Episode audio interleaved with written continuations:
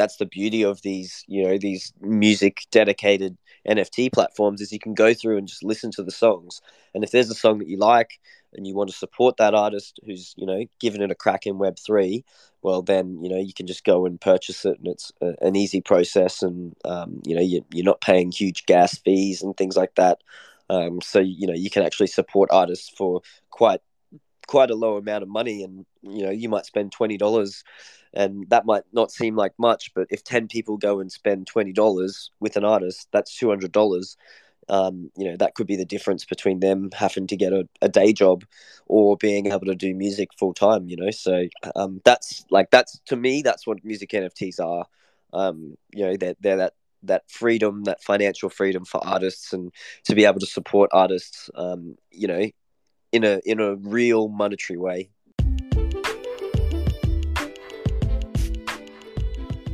Welcome back to On Chain Experiments, where we talk with the creators and collectors building Web3.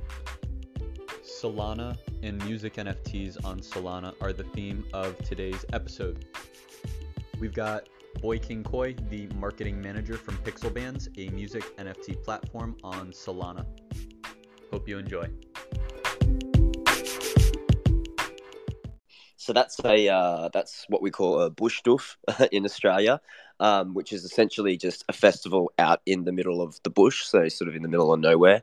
Um, similar to like you guys have like you know Burning Man or something like that, but obviously not in a desert. It's in the bush.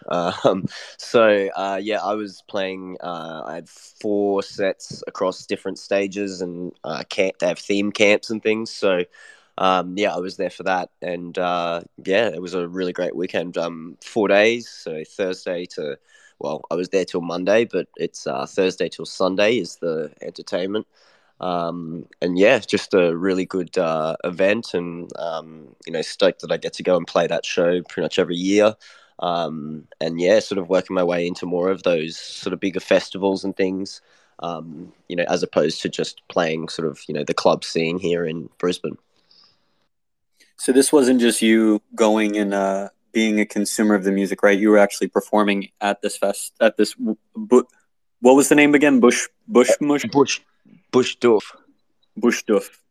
Yeah, um, yeah. No, I was playing. I was performing, uh, DJing. Um, one one set was on sort of one of the main stages that's official. Like, well, they're all official, but um, they have what's called theme camps, um, and so they're sort of set up by the community. Um, they apply to be able to do it, but um, yeah. So there was a couple of theme camps that I played at, and and um, as well. So uh, yeah, definitely was uh, there as a performer, and um, but you know it's because it goes for so long, it's uh, you do have a lot of time to actually enjoy yourself. So most of my sets were on the Friday and the Saturday. So by about lunchtime on Saturday, I was finished all the stuff I had to do. Um, well, not had to do, but all, all the um, sets I was playing. So I got to uh, enjoy myself and see some see some acts and go and hang out with some of the other artists. And yeah, it was pretty fun uh, weekend, and you know, good to reconnect with some some mates and artists that I, you know, we don't get to see each other that often because we're traveling around or they're traveling around, and we live in different cities.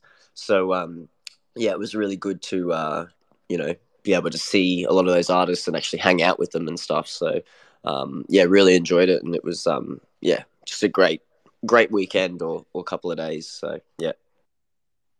Sounds like a blast, man. Um, I mean, that just the music scene is so inclusive and, and supportive. Um, as far as you know, being a DJ, though, like, what kind of music do you typically play? Yeah, so like I sort of, I mean, I, I I do play commercial gigs at some venues, and so in those places I'll be playing, you know, a range of different genres and things. But um, for the most part, I like to say, like when I go and play at a, a festival or something where I'm representing me um, and not necessarily a club, it's uh, I say I'm house agnostic. so what I mean by that is anything that's got house in the name, I probably play it. So deep house, bass house, electro house, tech house.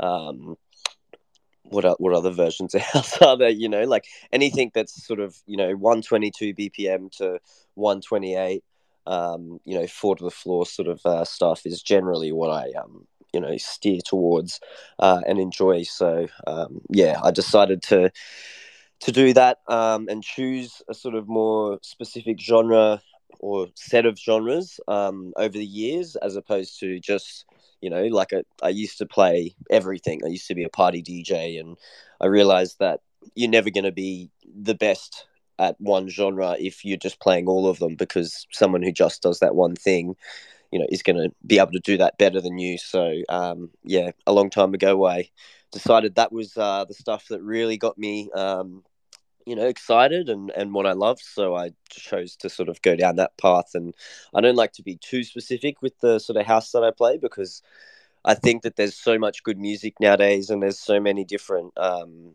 crossovers of genres that you know it's it's sometimes hard to actually determine what is tech house and what is bass house or something like that so I don't like to to put too many labels on it in terms of that. I just say house agnostic and um, and sort of yeah play a lot a lot of different um, sort of genres within those sort of realms, I guess. And it sounds like you do a lot in the physical. You do corporate gigs. You'll go to some of these festivals, the Bushdoofs, and um, what are the other ways that you publish? Like, are you publishing on Spotify, iTunes? Do you follow a lot of the traditional music routes? Do you publish any music NFTs yet? Are you doing any Web3 platforms? What are the like different ways that you express your creativity? Is it is it mostly in the physical aspect, or do you do anything in the metaverse? So I haven't really performed in the metaverse as of yet. Like I've had a few opportunities, um, or people, you know, because there's so many. Everyone wants you know collaborate in this space. And um, so haven't I've had a few people hit me up to do you know some metaverse stuff. I haven't it hasn't worked out timing wise just yet. Obviously like we are just talking before being in a different part of the world to most people it can be difficult to to get the timing for those things to work. Um, but yeah, no, I um, you know, I've got I've got a, a range of songs on Spotify, um, you know, iTunes, SoundCloud, YouTube, all that kind of thing. Um, that's uh, you know, I've probably got some on labels, some independent releases, um, you know, in the Web two space. Uh, and in terms of Web three, I've look, I've made a few um, different NFTs on different platforms because you know we have a podcast called the NFT Project. It's based around music and music NFTs um, and the NFT space, and so part of that is when we look at different platforms and different things, we want to know how easy or how hard it is and what the experience is for creators. So I, um, you know, have have created a number of NFTs on these different platforms just to sort of you know actually go through the process and you know instead of reading about it actually doing it to see you know how hard is it? Is it easy? Is it difficult? How long did it take me? Um, so you know i've got i've got some uh, some nfts on i think i've got oh, ones on polygon and OpenSea. i've got some on mint songs i've got some on voice i've got some on Pixel Bands marketplace um, yeah so i've got i've got a heap around the place um, and i'm gonna be I'm actually going to be getting rid of some of them, uh, some of the ones on OpenSea. Uh, I'm going to reduce a heap of numbers there. I've actually got a strategy for the future where the different NFTs on different platforms and, and different blockchains will actually, I'll actually start to attach different kinds and um, different experiences of utility into them. So that's something that i am looking at in the future to um, you know, be across a few different chains and platforms and actually add in extra utility depending on those platforms and how many of those NFTs are available on each platform. Um, so yeah, it's um, it's something that initially I just started to do so that we could learn more about uh, you know the creator experience. But then I decided that I would you know actually think of a strategy to to make this work in a uh, a creative sort of way. So it's uh, it's something that I'm still thinking about how best to do it. And um, you know, I was starting my own sort of project uh, called Boy King Koi's Kingdom. Um, it's still there, but I've put it on pause uh, just because I, I, felt that it was better to maybe build up my um, you know presence in the Web3 NFT sort of space and then try and launch my project uh, as opposed to, you know, launching it and trying to build it through the project. Um, so, yeah, it's uh, something I'm looking at. But um, you know, at this stage, it's just you know minting some NFTs on different platforms and seeing how those experiences go, and um, you know, and then as I sort of you know build a bit more of a presence in the space, hopefully you know people go and have a look at those NFTs and are interested in supporting, and you know go and grab some. It's amazing, uh, just the involvement you've got going on in the space right now. I'm curious, you know, one, what sort of utility are you attaching to your music NFTs? And two, how are you going about building that community prior to launching that project? Yeah, so um, like one thing I did, this was actually through the project that I had, um, I had started. Um, I gave away to the first hundred members of my Discord. Um, I didn't announce this to anyone. This was just literally when we hit hundred members. I told everyone, "Hey, everyone is going to get um, what I was calling a Boy King coin, um, which was just a little NFT of a gold coin um, with my logo and and that sort of on it that I got a friend to design." Uh, and they were all then an access token. The first thing that um, that everyone I was offering was a one hour one on one, you know, Zoom call to talk about whatever they wanted, uh, whether it was, you know, Web two um, stuff, you know, in music and things like that, or if it was NFTs, or if they wanted to just, you know, say hi and talk about their day or whatever it was. Um, I was giving in, um, you know, that access of you know an hour access to me and you know that's uh, some people didn't necessarily want to take that up. Some people did so you know and that was up to them. That's totally fine. Um, so i did i've done a, a, heap of them. I've got a heap more still uh, sort of in my calendar to do with people. But i think access is a big thing. Um, and then in the future you know as well if if i was to do merch and things and actual items and tickets and the idea would be for me is that I'll add utility into things as as my career progresses and as my you know my ability to do that uh, and give back more you know progresses. So um, you know a lot of I think I think the problem with a lot of NFT projects is that all they give for what they call utility is more NFTs, which to me, in my mind, isn't actually really utility. Um, that's really utility that investors like. But, you know, this space, it, it is heavily, you know, it's heavily flooded with people looking to invest at the moment because everyone wants to make money. But I think in the future, that's not necessarily going to be the case. I think once the technology is a lot easier to use uh, and it's not as you know difficult you know you got to have different wallets and people are scared of being scammed because it's you know you've got full ownership over your wallet. I think once we have uh, some other systems in place and we have other people uh, you know coming into the space who aren't necessarily looking to um, you know be investors we have more like collectors or music fans. I think when that happens there's going to be a big change uh, you know in what what utility is and what we think what we call utility. Um, so I don't think I don't think just giving out more NFTs is really utility.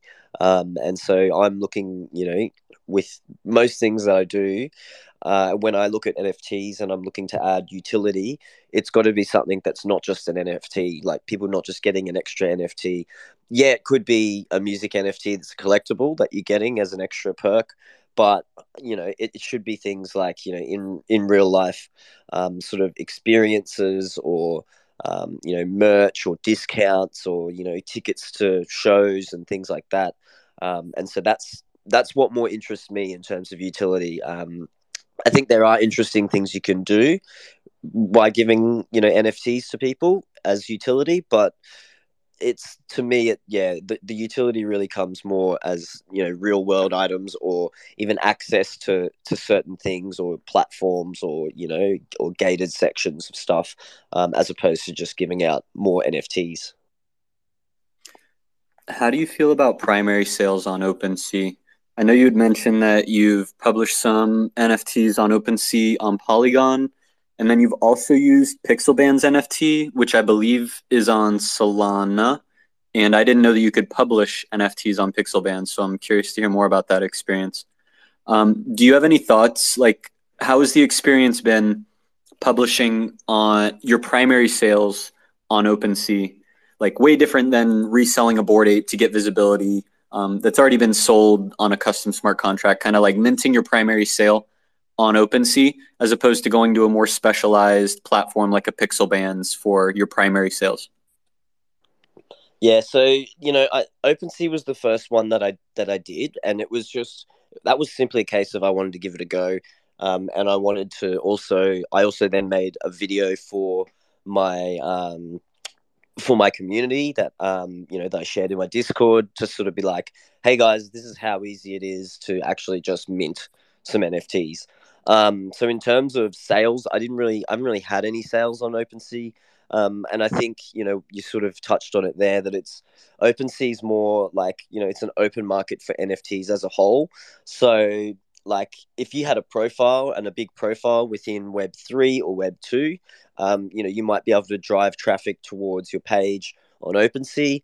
But as far as far as like discoverability in terms of music NFTs, um, you know, I don't think OpenSea is really the place to be selling music NFTs. But that that doesn't mean that you can't um, sell your NFTs on OpenSea. Like, you know, Domino Music, and there's there's a a few other you know artists that have got music NFTs on OpenSea, and they've sold you know hundreds of copies. Uh, and so I think with OpenSea, just the discoverability aspect of it for for music is probably not quite the best platform. Uh, so you know you're not really getting music fans necessarily in you know looking around for music in there.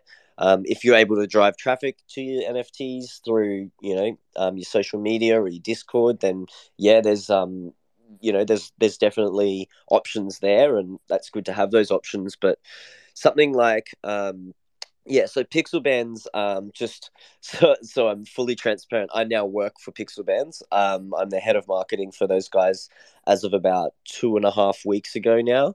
Uh, and so I came on just a week before we were actually launching our minting launchpad and marketplace. So um, you know it's a it's open at the moment. Uh, you need to hold one of the one of our Pixelband NFTs um, you know, our floor is quite low. So it's like 0.3 sol, 0.4 sol. Um, so it's not much to, to own one of those. Uh, and, you know, if anyone really needs one to mint, um, let me know. I've got a heap and I'm happy to give some out to people.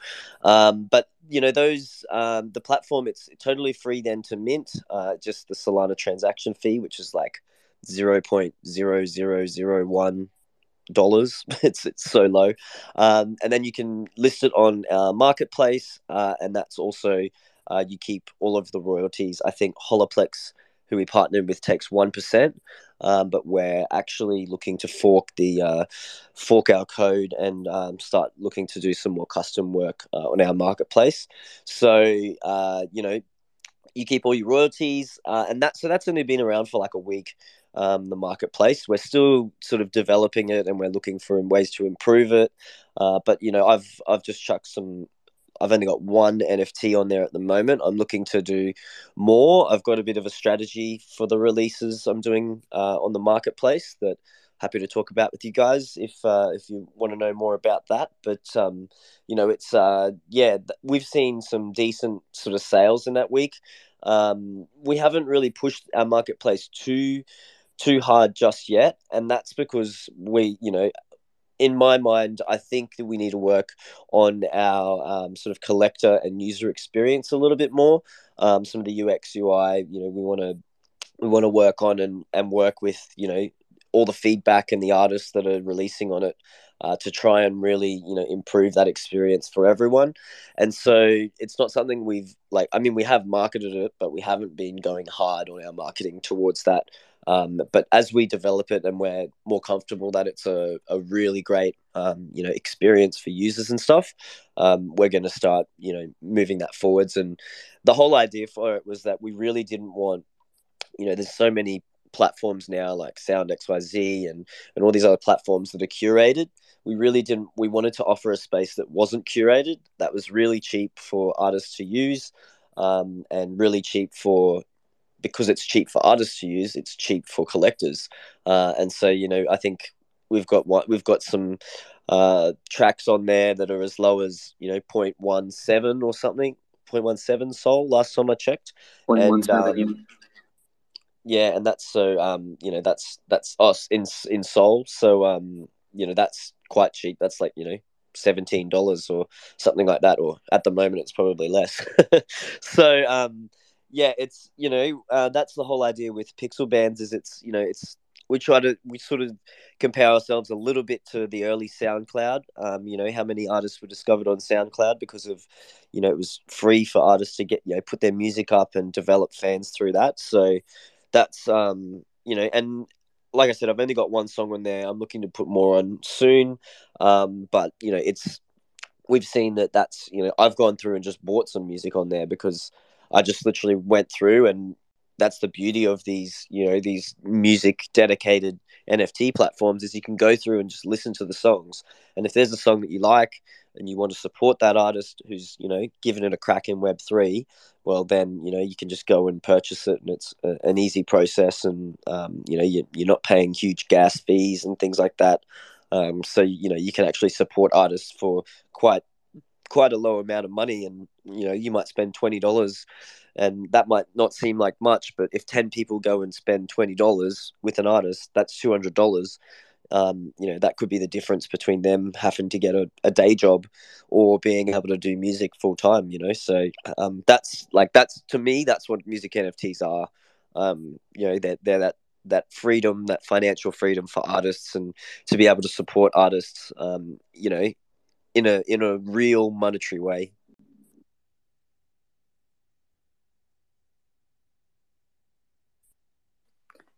Yeah, this isn't uh, this isn't like some of the other gatekeepers. It's very interesting. So there are four thousand four hundred forty-four pixel bands, and in order to be able to mint, you have to hold one of those pixel bands NFTs. Is that right? Yeah, at this stage it is. We are going to open it up to anyone to be able to mint, but for that there will be a fee attached to that. Um, mm. But that's why we would encourage people just to get a pixel band NFT. Um, like I said, they're quite cheap at the moment. Um, and yeah, there's 4,444. Um, actually, to be honest, there's less now.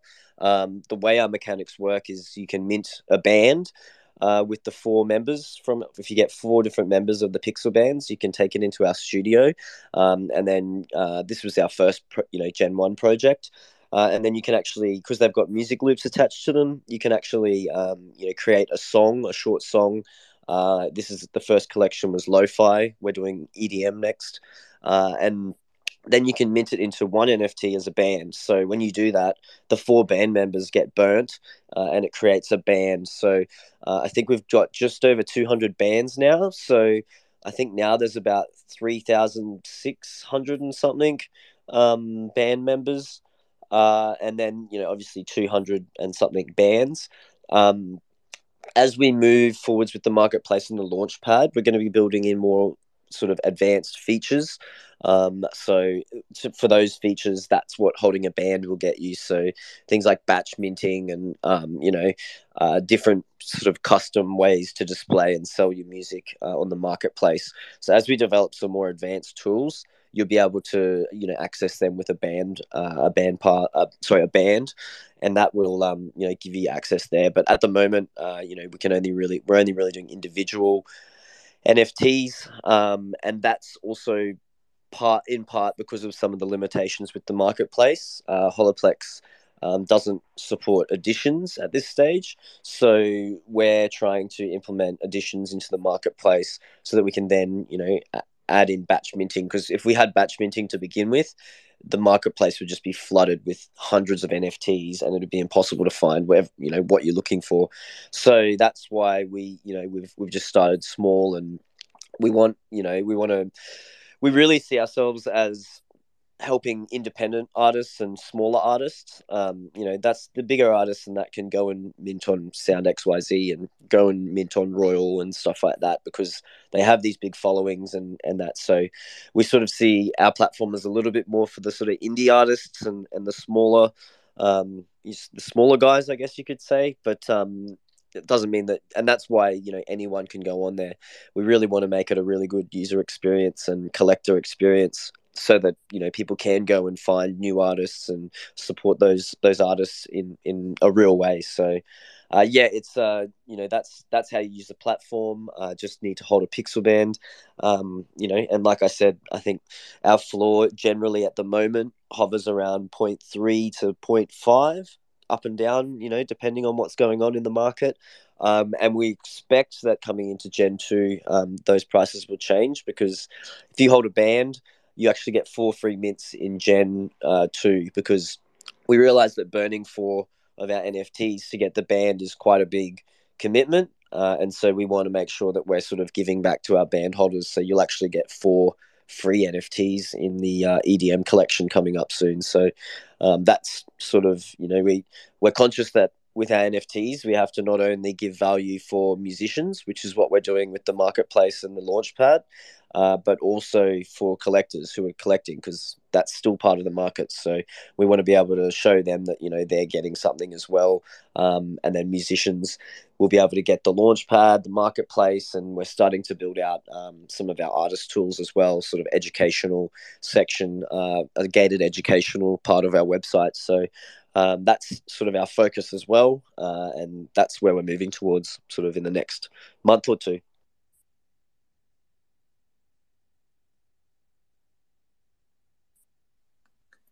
I find the mechanics super interesting because it's not it's not totally open, um, but it's also not closed and regulated by a central gatekeeper. It's not like a sound or a catalog where you need to get approval or a glass where you need to get approval from the owners.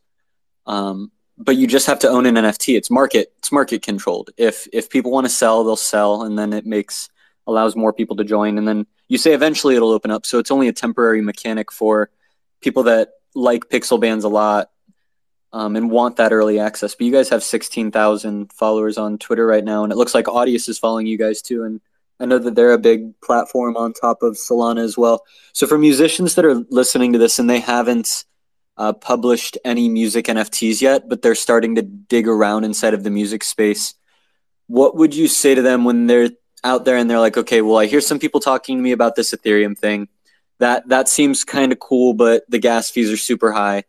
OpenSea will also let me publish on this chain called Polygon, and I know that there's a platform called like Mintsongs that'll do Polygon.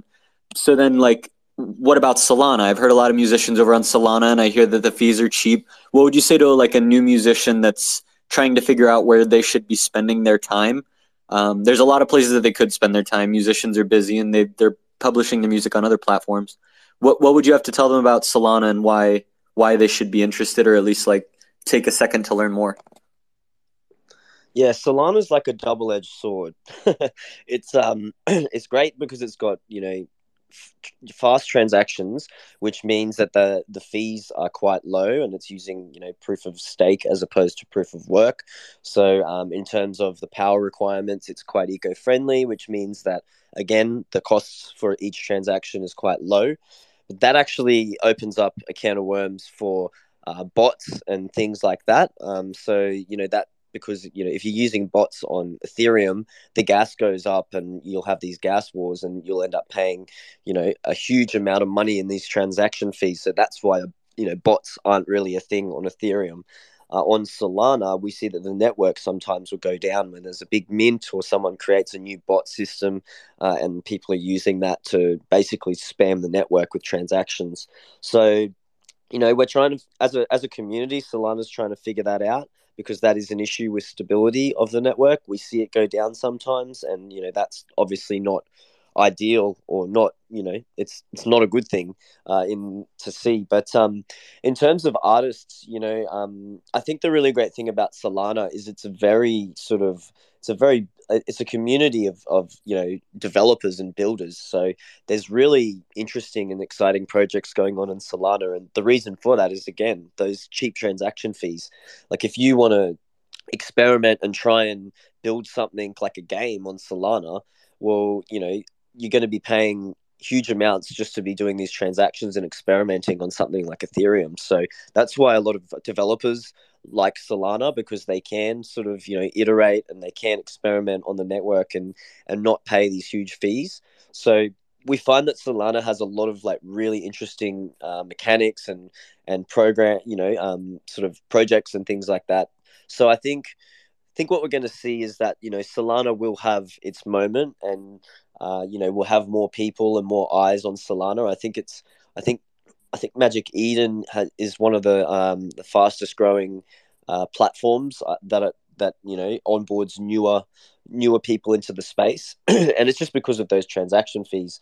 Um, that's why we wanted to you know create our launchpad and marketplace on Solana because you know like we said for independent artists you want those low transaction fees um, so that you can as an artist not have to spend a huge amount of money and then get you know um, maybe not sell any of your music NFTs and then you're out of pocket. Um, so it's like you can come and you can you can mint them on on Solana and it's quite cheap uh, and not really have that risk of the overheads um, something like Polygon, you know, does exist. Uh, there's a few, as far as OpenSea goes, Polygon's a little bit, um, a little bit of a, I don't know, a sore, sore spot with OpenSea because a lot of uh, scam projects have been on Polygon, and again, that's because of the low transaction fees. Uh, you know that anytime we're going to have these low transaction fee networks, I think you're going to see more scammers and more people trying to scam other people because of that fact that they can just create things without a huge investment. Um, so that's why I said you know it's a double edged sword. These networks with low transaction fees, it's great because it's obviously cheap for people and artists to use, but then it also kind of sucks that so many scammers, it's cheap for them to try and exploit as well. So Polygon on OpenSea has got a little bit of a bad reputation in terms of that. So I think that's uh, and that's just a perception thing by people. Maybe that'll change over time. I'm not sure. Um, Mint Songs is really great. I you know I love I love the user experience and the collector experience on Mint Songs and and the creator experience as well. Um, the one thing with Mint Songs I think is little bit difficult is just the two having to have the two forms of crypto, the WETH and the uh, you know the wrapped ETH, and having the um, you know the Polygon uh, Matic as well. That's probably the only um, user experience I don't I don't like on Mint Songs. But as far as like the website and how it all works and, and things like that, it's I think it's a really good place. Um, but artists, I would say just spend an hour if you can spend an hour a day, and if you're an artist, you should have an hour a day to spend on your career, right? So if you spend an hour a day looking at, you know, Twitter or one of these different platforms or listening to my podcast, um, you know, because we talk about all this stuff. We talk about the different platforms and how easy they are and, and what's out there. So, you know if you if you're an artist and you're really committed to your career you should have an about an hour a day to spend on you know on your career so whether that's looking through Twitter and looking at you know what people are talking about, looking at hashtag music NFT or music NFTs and, and what are people talking about in the space. And and then that's where you'll find these other platforms um, you know and you can go and check out um, you know if you look at Cooopahtroopa he's got a he's got a uh, a little PNG uh, document that has uh, you know, photos. Of, it's got the photos of all the notable projects in the different spaces. Go have a look at that, and then you know, start spending some time looking into those projects and what people are doing. And you know, it's so easy to collaborate in this space uh, at the moment. So that's why I think you know we're uh, you know the pe- us guys on our podcast we're very adamant that people need to get into the space now uh, so they can take advantage of that sort of collaborative sort of effort that everyone's sort of doing. But I would say spend an hour a day uh, looking into these things because you don't want to miss them. Uh, you know, when we all remember that Instagram was so easy to build a following in the beginning, and TikTok is sort of a similar thing now. And it's like, why would you sort of miss out on that opportunity when? You know, I fully believe that this is going to be the future of music, and, and it's gonna it's gonna allow artists to you know do music full time and think of all the songs and the artists that we may have missed out on because they didn't have that extra revenue and they gave up or they they just didn't they weren't in the right headspace to create that that amazing song that you know inspired others and changed the whole sort of shape of the music industry and, and the way music goes. So i think it's it's really powerful thing and i think artists need to get in now so that they can leverage that and you know really just start learning. You don't you don't have to you know spend a hundred hours straight up you know in over a week looking into it and deep diving. You can just do a little bit um, you know a little bit a day is better than sort of you know nothing at all. So that's why i always say to people just do a little bit even if it's 15 minutes maybe start with 15 minutes. Surely everyone has 15 minutes to spend time on their career. Uh, and so, you know, if you're really serious about it, you know, you should be spending, you know, a little bit of time uh, every day or every week on looking into this stuff.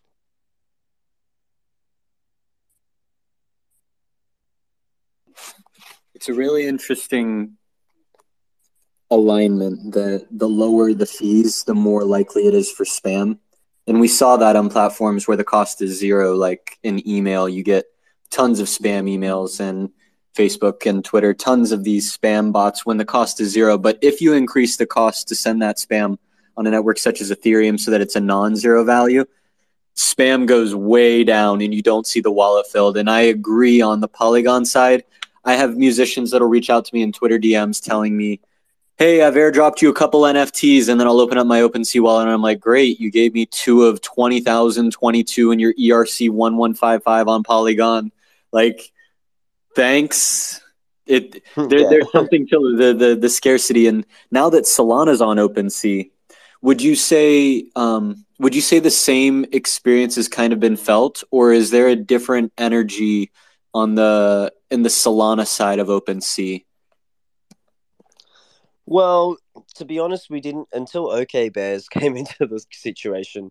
We didn't really see many sales on OpenSea. Um, Pixelbands was one of the first projects. Uh, there was a small list of projects that were put onto OpenSea um, from the Solana network, and Pixelbands was lucky enough to be one of them. We didn't really see a lot of volume on OpenSea, uh, and you know it is still in the beta stage for you know for OpenSea. Um, it's not something that they've pushed really heavily uh, OpenSea in terms of like you know visibility and discoverability and marketing.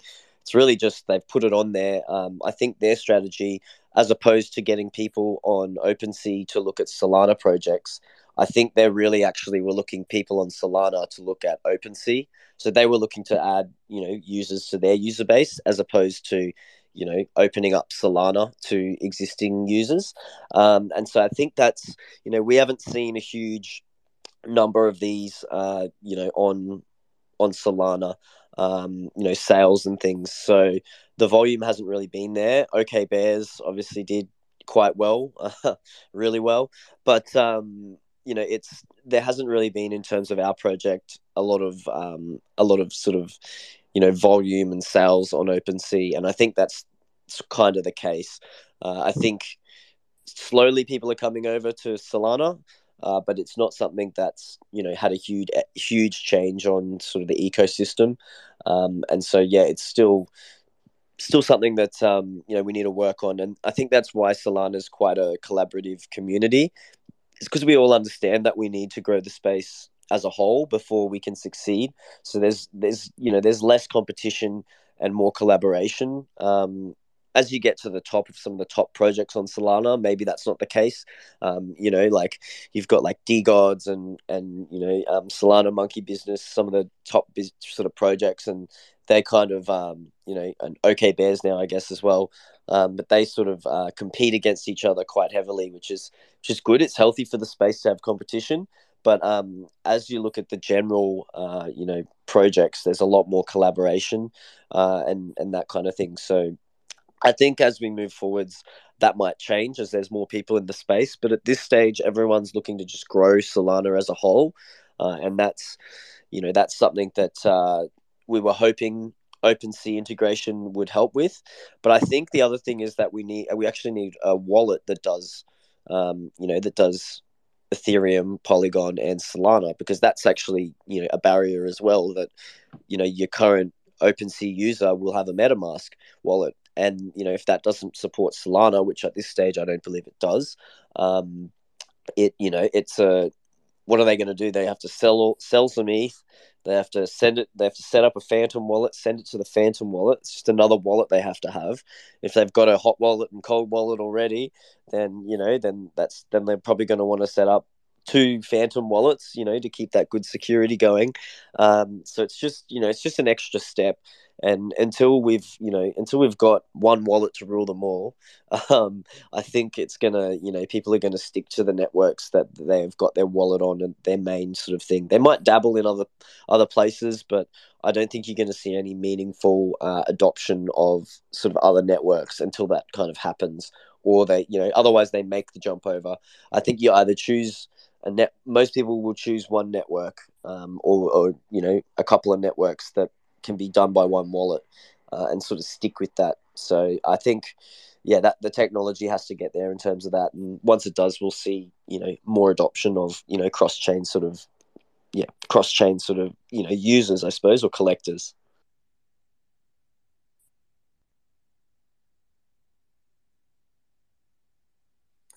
Have you played around with NFTs for your podcast?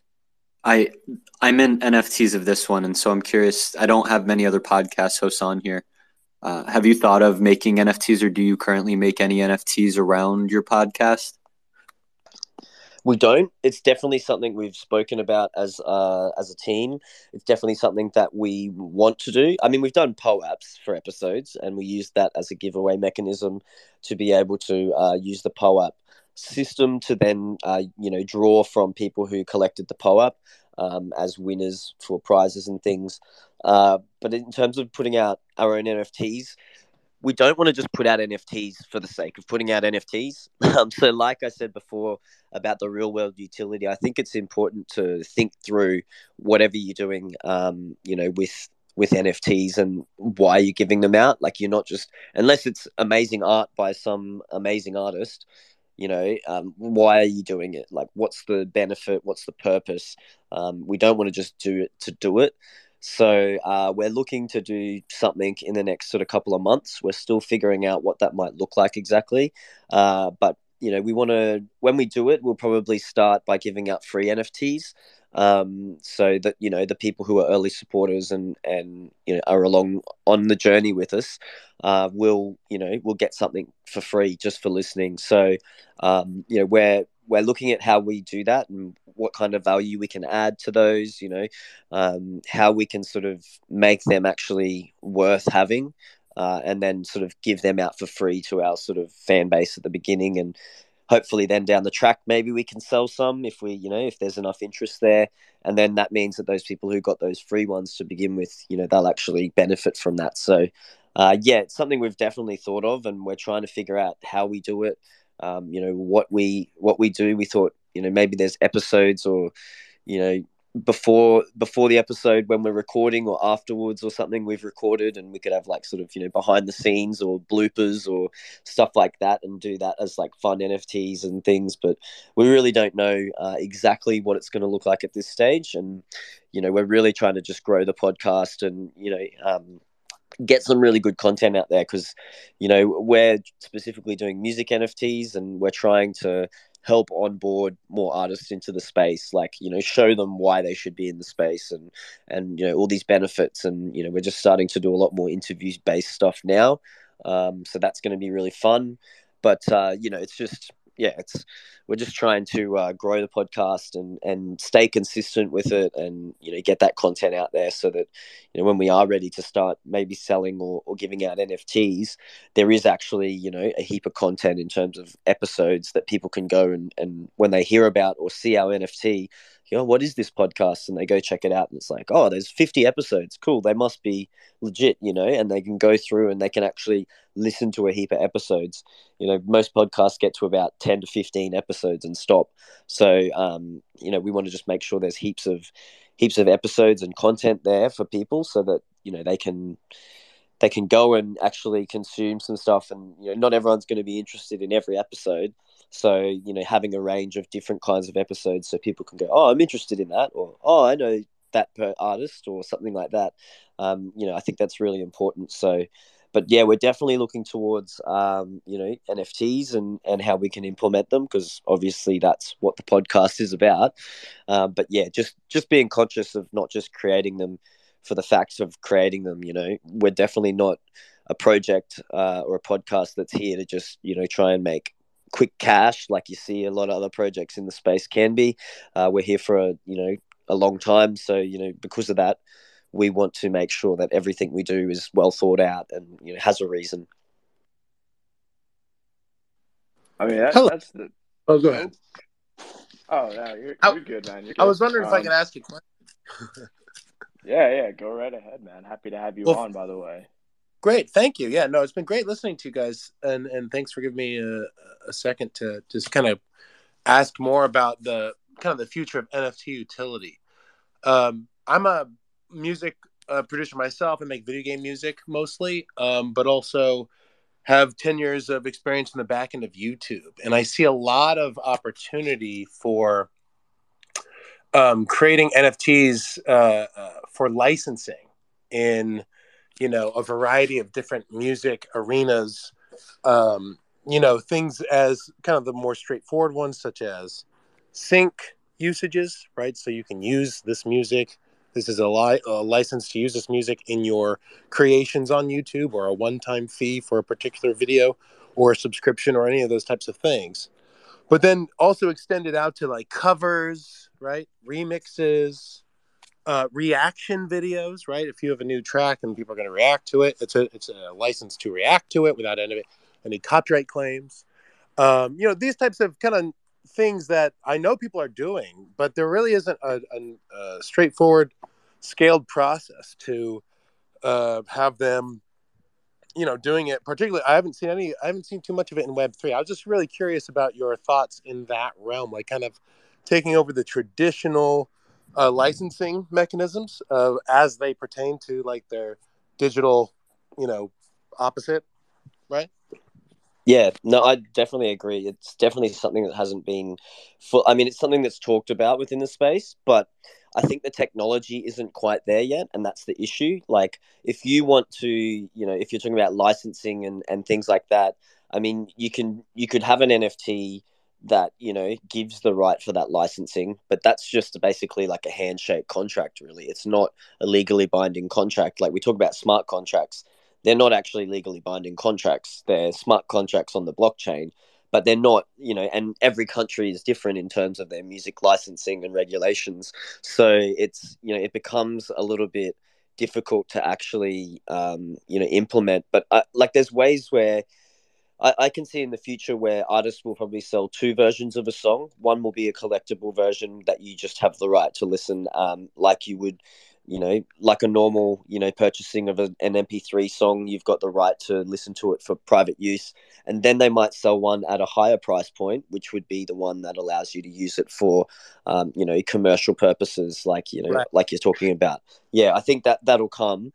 Um, but in terms of like, if you talk about licensing to sort of split royalties and things like that, or you know, give permissions, it's it's a bit difficult because the technology's not there. You know, if you've got a player um, you know, if you've got if we had some kind of music NFT player that would play things and you could track what's being played where, um, you know, otherwise, you know, so you'd need to integrate the NFTs into YouTube somehow um, Right. to be able to, to get that licensing, right? And you So- probably know more about that than me. yeah, I actually want to. I want to relay this since you're in the space and are influential and all that stuff, and this is really cool.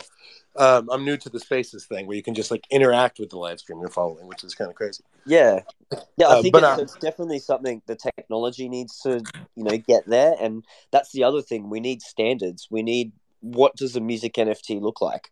You know, what are the attributes that are uh, the metadata that's added to a music NFT? You know, how does it? How big is the file size? You know, we all we all used to, um, you know, release music on CDs, right? And so that Mhm. was a standard. So you had to, you know, that was the standard of you know how many what the sample rate is the bit rate was you know and and the attributes the metadata you could attach to those those mp3 files on the cds so it's something we need to work out as a community as well is you know standards so that then youtube can say all right we know what a standard you know commercial license for an nft looks like.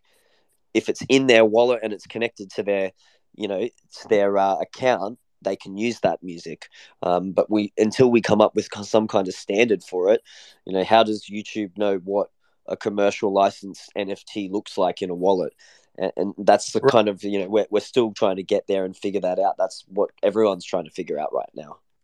That's awesome, and I just want to relay one extra thing to kind of let the imagination go forward.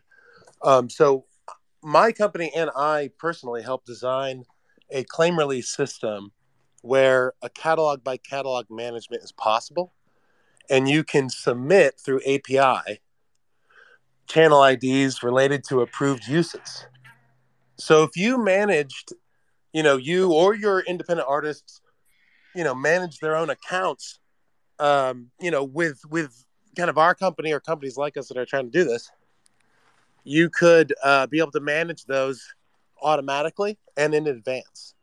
So you could, that would be your way in, and then from there, um, the the sound recording and composition side, and how those get adjusted for covers and remixes is all configurable in the back end and could be automated and could be tied to anybody who tells us to all right this is a cover this is a remix this is an approved video id this is a non-approved. And so the management of the assets in that back end can be throttled and reconfigured so that the business models we've been uh, discussing could exist that's really cool. I, I love that.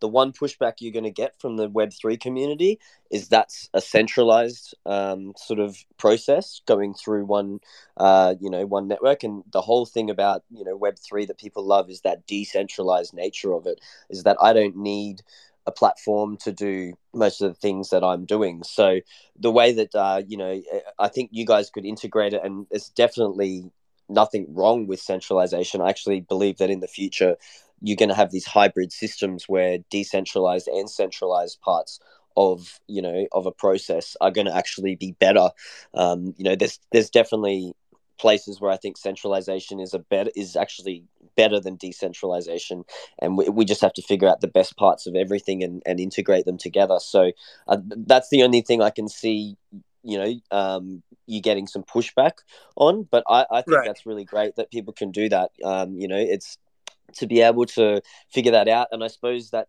uh, how far along in the process would you guys be with NFT integration? I suppose the other thing is all the other platforms have to have it, right? Like YouTube has to have right. the integration well, yeah, as well. Yeah. Um, well, we have the we have the back end ready to handle. So if we are to be if we're given a catalog, right, like a catalog of music, like if you sign an agreement with your artist that says you can represent that in that arena, you know, um, and they give you the okay, and then that comes with monetization in that arena, then this is kind of like additive value for the artists, and it opens the door for the creators related to these artists to utilize that music in their products and help promote their, you know, their their music. So, I know that decentralization is important and in, like kind of fundamentally important, but I also, as a someone who lives in Web 2.0, and and recognizing that a lot of the revenue still comes out of Web 2.0.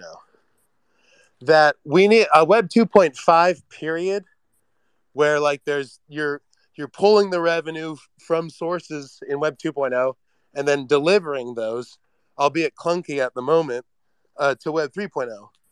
The, so you have that, and then whenever the main money is coming out of digital applications, then you untether yourself from the reliance on Web 2.0. You know, so I, I'm I'm optimistic in the fact that there's like a, I think there's going to be a transition point, a period, no matter what, and so you know, even if it ends with their own demise, they have they'll have to integrate at a certain inflection point of popularity of Web 3.0, and at that point they will also be transitioning out of of dominance. You know, but that's just the way of things. You know, but uh, yeah, that, well, uh, yeah, no, I, I love I love where you're going with, it, and I think what you guys are doing is important. And if you if you can find ways to integrate, uh, and then you know push other you know platforms and things to integrate as well, that's you know that's great. Um, you know, where I, I strongly believe that Web three is an and, not an or. Uh, so you know, we we can still have traditional Spotify and and you know Web two things that exist and use them, but we can also have these extra things and that's what i try to tell a lot of artists is it's not about you know choosing to sell nfts or choosing to do spot use spotify as a you know a way to to you know get revenue in. It's it's an and, so it's using that as well. It's creating an extra revenue stream. So I'm a strong believer that it doesn't have to be just one, you know, either or. It's uh, it's going to be you know, it, it's not it's not Spotify or um, NFTs, it's Spotify and NFTs, and that allows that extra revenue stream. So, you know, what you said was, you know, hit it on the head. You know, that, that Web 2.5, finding ways where we can sort of integrate Web 2 with Web 3 and, you know, take the best parts of both. So I think the best, the thing is that Web 3, uh, you know, with NFTs, the best part of it is that it's, it's sort of all automated by the technology, uh, and that's what people love. Uh, something like on Pixelbands, we we can when you mint your NFT, you can set up four royalty splits. So if you've got you know different artists and you That's want great. them to have a different percentage of royalty, um, you can put their wallet in and you can set up how many royalties get it, so that when that's sold or when it's traded, everyone gets that split straight away. There's no middleman, no anything. It just when it's sold, it gets distributed to those wallets, those royalties, and you don't have to. No one has to do anything. So I think you know when we can get to the place where you know where the web 2 side of things we can integrate with it to do that um, through the nfts that's where the beauty is because you know if if you have to have a you know someone managing all the accounts and seeing oh this how much came in we need to give these percentages out um, you know that's where it's sort of you know that's where the technology will come in and really sort of push things forward. So but yeah i, I love what you're doing and i'm definitely going to uh, follow you and hopefully hear a little bit more about it some t- some stage down the track because that's i think it's important that we don't you know we don't exclude people from web 2 and because some of the best ideas are probably going to come from people in web 2 um, and and that's so you know we we need to work together really to to make this whole thing work. So definitely keen to uh, pick your brain at some stage about. You well, know, yeah, would love to. Would love to. And this uh, this tech is already up and running uh, for the most part. There's more features we can make, but uh, when it, particularly when it comes to like the clearance system, you know, to of approved users and and through a variety of different ways in which to do that, keywords, channel IDs, ad keys that are like alphanumerically generated or whatever, or randomi- randomized or whatever. But um, yeah, there's a lot to talk about, and there, there's a lot of uh, application within the YouTube system, uh, particularly that I think as long as we're you, you're the one you know somebody is submitting maybe it could be broken up into every artist but um, as long as someone's submitting the approvals then uh, it's that that could be additive value to music uh, uh, to licenses or to acquiring a license or whatever. But sorry i'm a little uh, i guess nervous or whatever but um, yeah anyway love to talk about it more um, and yeah lots of applications for nfts in youtube and music for sure and we have a lot of that system already made so I'd love to talk to you about it. Anyway, yeah, thank you. Neatly, super interesting convo about licensing. Appreciate you coming up and picking Boy King Koi's brain. I did have a question for you as a podcast host. Last question before we wrap up with the normal question for what everyone's excited for in this next week. Boy King Koi, what do you guys use to record your podcast? What's the platform? Do you use like Anchor? Do you use Zoom? Where are you and your team at when you're recording your podcast? So yeah, we we like to say that it's a decentralized podcast because we all record it from home, uh, and we're using Restream at the moment. Um, we did we were using Zoom, uh, but we wanted to give Restream a go. One of the guys uh, is a big live streamer um, for DJ sets and things like that with video and multiple angles and just the way you can sort of have control over the video. We liked um, and the fact that you can live stream as well. So now we've actually started we probably won't do it with the interview style ones, but when we record our episodes, we actually live stream them to our Twitter as well. Um, so you know you can see the live video uncut um, of us uh, on our on our you know uh, Twitter page, uh, and we have the live streams there. Um, we then you know obviously make the the audio version. Um, I pull that out and um, get all the three channels and clean them up and make it sound a little bit nicer for the audio. Um, we don't really cut out anything or edit things. Um, we just you know I I basically just you know add the intro music and make sure that our voices sound good and and you know compress them a little bit just make sure that everything's level and and nice for an audio experience um, and then yeah we we just put that out we also then use the video to cut up short clips and things like that to be able to you know put on different platforms um, and yeah, so eventually we'll probably chuck everything on YouTube as well. Uh, but we're just, you know, we're just like I said, trying to get that content out there. We've got all the video and stuff recorded, so it's all there. It's just a matter of you know editing it all and you know getting it together. And that's kind of the beauty of Restream is you can kind of do a lot of that within the actual application. And because there's three of us on the podcast, uh, one of the guys, Brock, he's generally in charge of that. So you know we can put up uh, you know all our names underneath and then we can we can highlight you know our along the bottom we can put up our um, you know our twitter account and stuff like at different stages and you can change all that stuff uh, quite easily so we've been using restream um, at the moment uh, and yeah like i said we're all in different locations so that's why we we use uh, online you know I, i've got another podcast called a beer with where i interview artists and djs uh, and stuff like that uh, industry professionals, but I like to do that in person. So that one, you know, is is obviously just done in my studio. It's not, uh, you know, not something that um, that I can do online because it's just a different experience. So, but yeah, we love um, the fact we can do it online from anywhere. Um, I actually sit in my bed when I do um, when I do the recordings because it's kind of at my house. It's probably the best sounding room I have. Um, so yeah, I'm actually sitting in bed uh, with my laptop and uh, and webcam and that all set up when I record. So um, it's a it's a different experience to to you know sitting in a studio with all the lights on and, and everything. So it's uh yeah it's we we love that we can do it from anywhere and. Um, yeah, it's Restreams what we use, but we have used Zoom. We use Anchor to upload uh, to all the platforms and distribute, uh, and that's yeah, that's pretty much how we go about it experimenting in public is so beautiful to just go on a live stream, start talking, and to like, we might mess up, we might not get it perfect, but we're doing it live is, I think, a great way to create and not overthink it. How we usually yeah. like to end this episode is just uh, asking, what's something that you're excited about coming into this next week? Sunday night when we record this, just a good chance for us to talk about something that we're looking forward to in this coming week you can talk kind of uh, broadly about Web3 if you know of any releases or upcoming features that you're looking forward to. Or I know you're doing a lot, Boy King Koi, in your own personal creative life. If there's anything going on that you want to like shout out, something you're looking forward to, what's something that uh, you're excited about in this next week?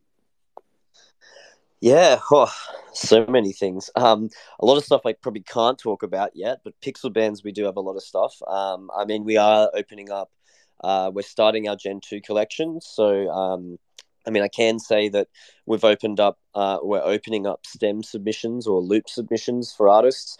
Um, so they can actually submit. Uh, you know, we've got, so we, we put out the parameters of the music. So this is an EDM collection. Um, the music has to be 128 BPM. Uh, it's in F minor and the uh, it's an eight bar loop uh, of different instruments. So the instruments are drums, bass, uh, synth, which can which like lead, which can be like a synth melody lead, or it can be like a vocal melody chop, um, and then effects, so sweeps, rises, uh, things like that. And um, those basically artists can submit those um, those loops or stems, and then uh, you know they'll be attached to our music NFTs that we sell that can then be you know um, combined to make a song in uh, in our Gen two collection, and you know we we've already given out uh, and paid out over seventy five. Well, we don't even have to pay it out; it just gets like we were talking about before.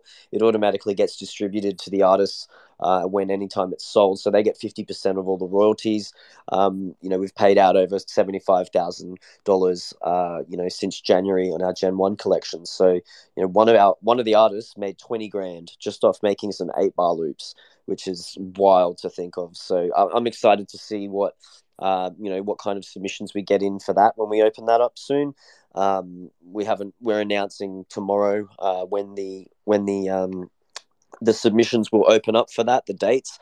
Um, we're we're opening up for band mem- uh, band holders first um, because so many people um, submitted in Gen One, and we we can see that from the money people have made, Gen 2, they were going to get so many submissions. So we had to figure out a way to sort of, um, you know, give back to our holders and community um, and also make sure we didn't get flooded with submissions. So band, band holders will get to submit first and we'll assess how many uh, submissions we get and allocate them to, you know, how many NFTs. Then band member holders, uh, so just the single NFTs will get the next shot uh, then we'll reassess and then we'll open it up to just anyone after that. So I'm really excited for that to happen. Um, that's sort of on the Pixelband side.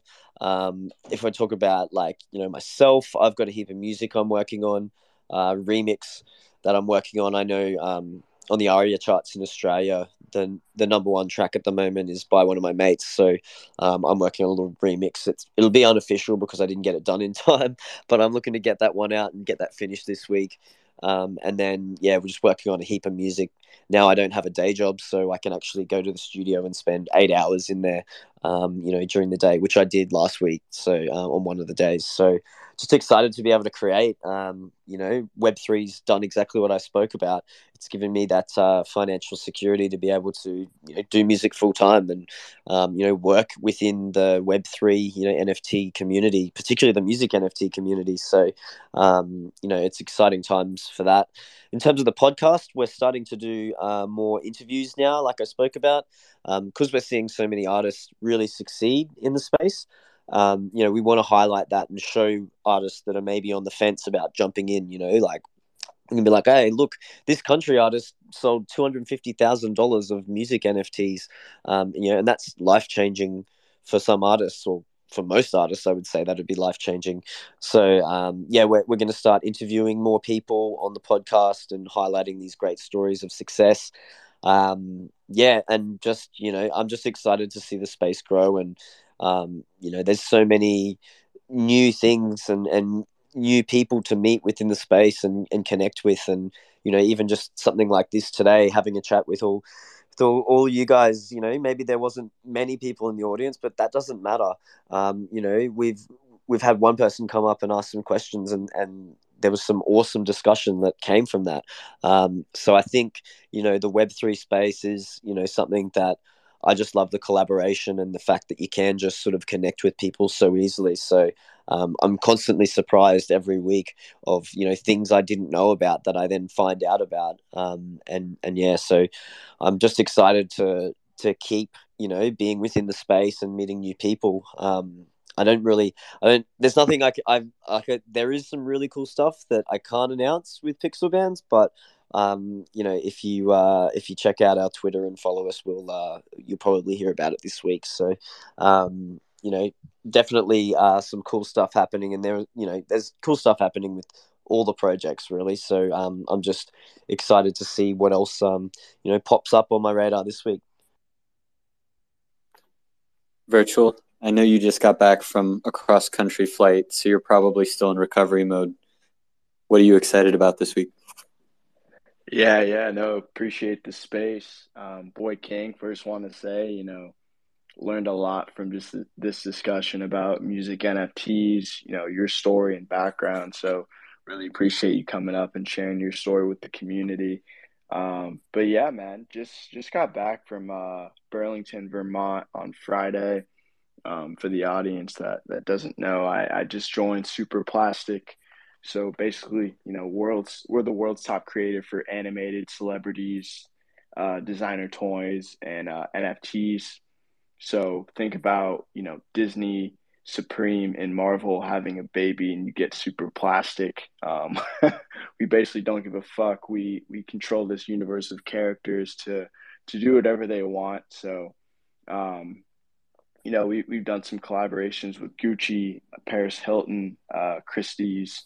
Um, we're, we're currently working on a project with uh, Vince Staples. Um, you know, we're, we're connected with some pretty pretty fucking dope people and brands. But yeah, I'll be I'll be entering my my second week next week. So basically working on the partnership side of things. Um, so really excited for that to just continue learning about the brand, adding value, and, and building you know pretty amazing relationships with these top companies. Um, and then on the personal side, just uh, focused on staying grounded um, and just you know continuing along my healing journey.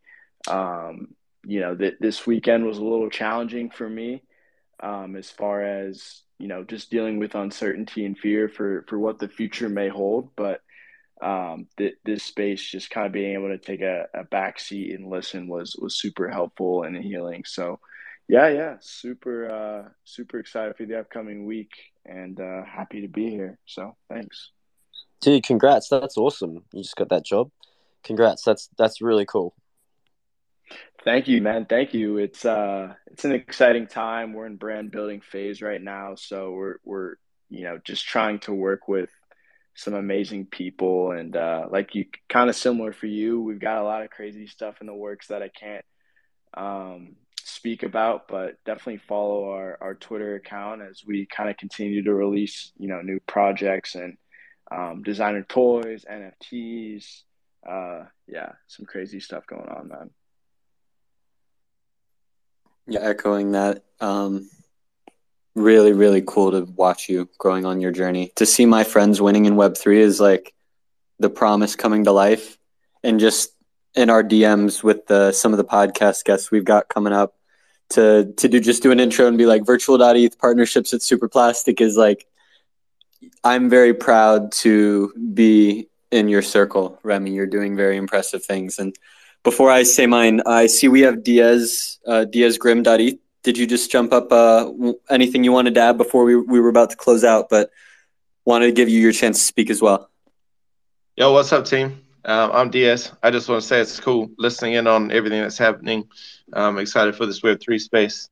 Uh, I'm in New Zealand here, and I've just signed uh, two contracts with two major music uh, orientated government agencies here to be the head advisor on Web3 for what they're um, funding and whatnot in New Zealand. So I'm just keeping my eye on what you all up to globally in this new space and excited to um, see where it all goes, and especially with what you're just talking about, what you're about to do.